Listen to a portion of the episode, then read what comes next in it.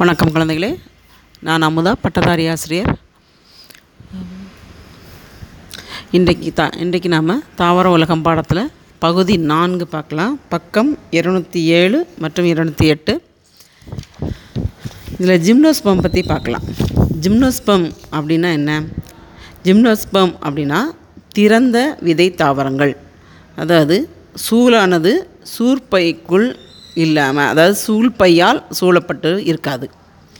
ஜிம்னோஸ்பமின் வாழ்க்கை சுழற்சியில் ஸ்போரோஃபைட் மற்றும் கேமட்டோஃபைட் அப்படின்னு ரெண்டு நிலைகள் இருக்கும்.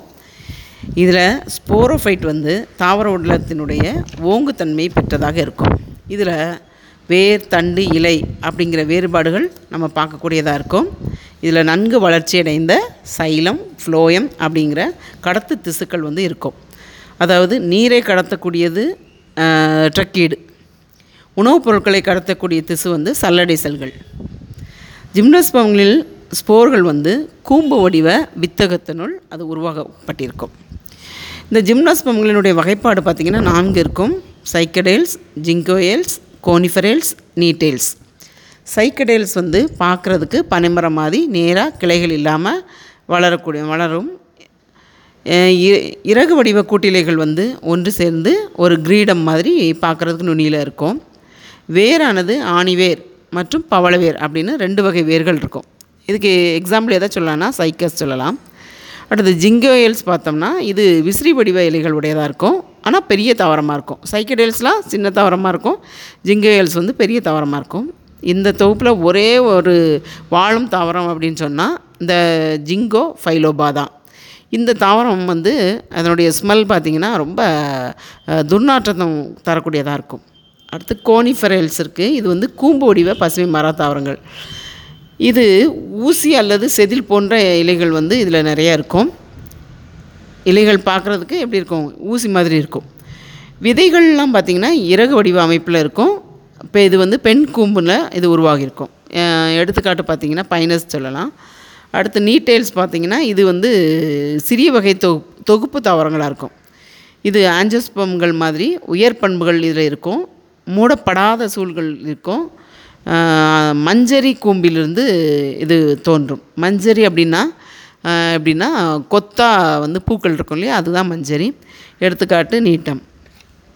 இந்த ஜிம்னஸ்களினுடைய பொருளாதார முக்கியத்துவம் பார்த்தோம்னா இது வந்து இந்த ஊசி இலை தாவரங்கள் இருக்கு இல்லையா அதனுடைய மரக்கட்டை வந்து தொழில் காகித தொழிற்சாலைகளில் நம்ம பேப்பர் யூஸ் பண்ணுறோம்ல அந்த பேப்பர் தாள்கள் உற்பத்திக்கு இது பயன்படும். என்ன மரம் அப்படின்னு பார்த்தீங்கன்னா பைனஸும் அகாதிஸும். ஊசிலி தாவரங்களுடைய தாவரங்கள் வந்து மென்கட்டைகள் தயாரிப்பதற்கு அதாவது பொருட்களை எல்லாம் பா பார்சல் பண்ணது பொதிதற்கு ஏற்ற ப வகையில் இருக்கும். அடுத்து ஒட்டு பலகைகள் தயாரிப்பதற்கு. வீட்டில் வந்து வீடு கட்டுற இடத்துல பார்த்தீங்கன்னா தெரியும். அந்த பலகைகள்லாம் செஞ்சு போட்டு ஒட்டி வச்சு இது பண்ணுவாங்க இல்லையா? அந்த கான்கிரீட் போடுறதுக்காக. அந்த மாதிரி மின்கட்டைகள்லாம் இருக்கக்கூடிய அந்த ஒட்டு பலகைகள் தயாரிக்கிறதுக்கு இது பயன்படும்.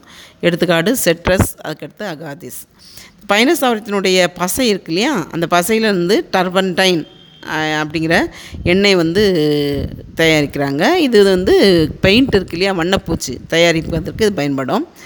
மே அதுக்கப்புறம் மூட்டு வலி பிற வலிகள் எல்லாத்துக்குமே இந்த வலி நிவாரணியாக இந்த டர்பன்டைன் வந்து பயன்படுது.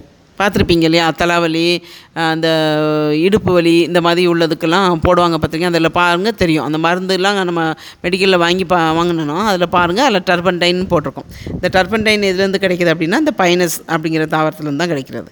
அடுத்து பைனஸ் ஜெரார்டியானா அப்படிங்கிற தாவரத்தினுடைய விதைகள் வந்து நம்ம சாப்பிடக்கூடியத கூடியதாக இருக்குது அடுத்து எபிட்ரின் அப்படிங்கிற ஆல்கலாய்டு வந்து எபிட்ரா அப்படிங்கிற தாவரத்துலேருந்து கிடைக்கிது. இது வந்து ஆஸ்துமா சுவாச கோளாறு இதுகளுக்கெல்லாம் மருந்தாக பயன்படுது. அடுத்து அராவ்கேரியா ஃபிட்வில்லி அப்படிங்கிறத ஒரு தா ஃபைனஸ் தாவரம். இது வந்து அழகுக்காக வளர்க்கப்படுது. இப்போ வரைக்கும் நம்ம வந்து இதில் ஜிம்னோஸ்கம் ஜிம்னோஸ்பம்கள் பார்த்தோம். அடுத்து நம்ம ஆஞ்சியோஸ்பம்கள் பார்க்க போகிறோம் ஆஞ்சியோஸ்பம்கள் அப்படிங்கிறது ஒரு மூடிய விதை தாவரம். இதில் ஆஞ்சியோஸ்பம் அப்படிங்கிற சொல்லுக்கு ஆஞ்சியோ மற்றும் ஸ்பெர்ம் ஸ்பெர்மா அப்படிங்கிற ரெண்டு கிரேக்க சொல்லிருந்து இந்த ஆஞ்சியோஸ்பம்ங்கிற வார்த்தை கிடச்சிருக்கு. ஆஞ்சியோ அப்படிங்கிற அதனுடைய பொருள் என்ன அப்படின்னா பெட்டி அல்லது மூடிய பெட்டி அப்படின்னு பேர். ஸ்போமா அப்படின்னா அதனுடைய பொருள் வந்து விதைன்னு பேர். அப்போ இதனுடைய வளரியல்பினுடைய அடிப்படையில் இந்த ஆஞ்சியோஸ்பம்கள் வந்து மூன்று வகையாக பிரிக்கிறாங்க.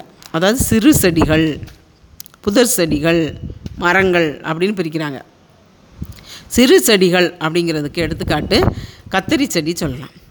இந்த கத்திரி செடிக்கு அதனுடைய தாவரவியல் பெயர் என்ன அப்படின்னா சொலானம் மொலஞ்சினா அப்படிங்கிறது. அடுத்து புதர் செடிகளுக்கு எடுத்துக்காட்டால் செம்பருத்தி. செம்பருத்தி பார்த்துருப்பீங்களா? கத்திரி செடி செம்பருத்திலாம் பார்த்துருக்கீங்களா? கத்திரி செடி எப்படி இருக்கும்?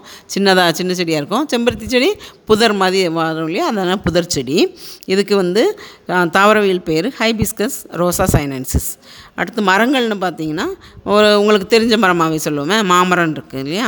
அது ஒன்றுக்கு ம மரத்துக்கு எக்ஸாம்பிளுக்கு நம்ம சொல்லிக்கலாம். அந்த மாமரத்தினுடைய தாவரவியல் பெயர் அப்படின்னா மாஞ்சிஃபரா இண்டிகா சரி இந்த ஆஞ்சஸ்பம்களில் வந்து சைலம் மற்றும் ஃப்ளோயம் அப்படிங்கிற திசு திசுக்கள் வந்து நன்கு வளர்ச்சி அடைந்ததாக இருக்கும். இந்த சைலமும் ஃப்ளோயமும் என்னது? கடத்தும் த திசுக்கள். கடத்தும் திசுங்களாம் என்னது? தாவரத்தில் என்னத்தை கடத்தும்?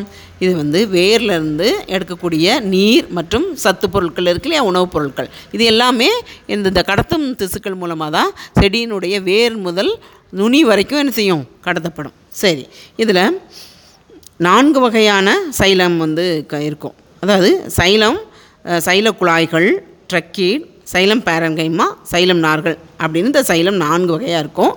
நான்கு வகை செல்களாக இருக்கும். அதே மாதிரி ஃப்ளோயமும் நான்கு வகை செல்களாக இருக்கும். இதெல்லாம் அப்படின்னா சல்லடை குழாய் ஃப்ளோயம் பாரன்கைமா துணி செல்கள் ஃப்ளோயம் நார்கள் அப்படின்னு நான்கு வகையான செல்களை இது கொண்டிருக்கும். சரி. இந்த ஆங்கியோஸ்பம்களினுடைய வகைப்பாடு அப்படின்னு பார்த்தோம்னா இதில் வந்து ரெண்டு வகுப்புகளாக இருக்கும். ஒன்று இருவித்திலை தாவரங்கள் இன்னொன்று ஒருவித்திலை தாவரங்கள். அது என்ன இருவித்திலை தாவரங்கள்? இரு விதை இலை. அதை பிரித்தோம்னா என்ன இருக்குது இரு விதை இலை. ரெண்டு விதை இலைன்னா என்னது? இப்போ எடுத்துக்காட்டால் ஒரு சுண்டல் எடுத்துக்கோங்க. மொச் மொச்சை இருக்கு இல்லையா? அதை எடுத்துக்கோங்க. பட்டாணி எடுத்து பாருங்கள் புளி இருக்கு இல்லையா? புளி அதனுடைய கொட்டை. அதெல்லாம் பார்ப்பாங்க அதை நீங்கள் பிரிச்சிங்கன்னா எப்படி வரும்? ரெண்டு பாகமாக ரெண்டு சம பாகங்களாக பிரியும். பார்த்துருக்கீங்க இல்லையா? அதுதான் அந்த ரெண்டு விதை அந்த இது இருக்கு இல்லையா? அந்த அதுதான் விதை இலை. அதுதான் விதை இலையாக மாறும். அப்படி தானே அப்போது அந்த ரெண்டு விதை இலைகளை கொண்டதுனால தான் இதுக்கு இருவித்திலை தாவரங்கள்னு பேர். அந்த ரெண்டு அது அந்த விதைகளை பிரித்தோம்னா அது என்ன செய்யும்? ரெண்டு பாகமாக வரும் இல்லையா? சரி இப்போ நீங்கள் சாம்பிளுக்கு வேணால் ஒரு பட்டாணியோ இல்லை ஒரு சுண்டலையோ எடுத்து வச்சு பார்க்க அந்த தோலை உரிச்சிட்டு பார்த்தீங்கன்னா அதில் ரெண்டு ப ரெண்டாக பிரியும் இல்லையா அந்த பருப்பு. அப்போது அது வந்து ஒவ்வொன்றும் ஒவ்வொரு விதைகளை உருவாக்கக்கூடியது. இருவித்திலைகளை இரு விதைகளை கொண்டது. சரி.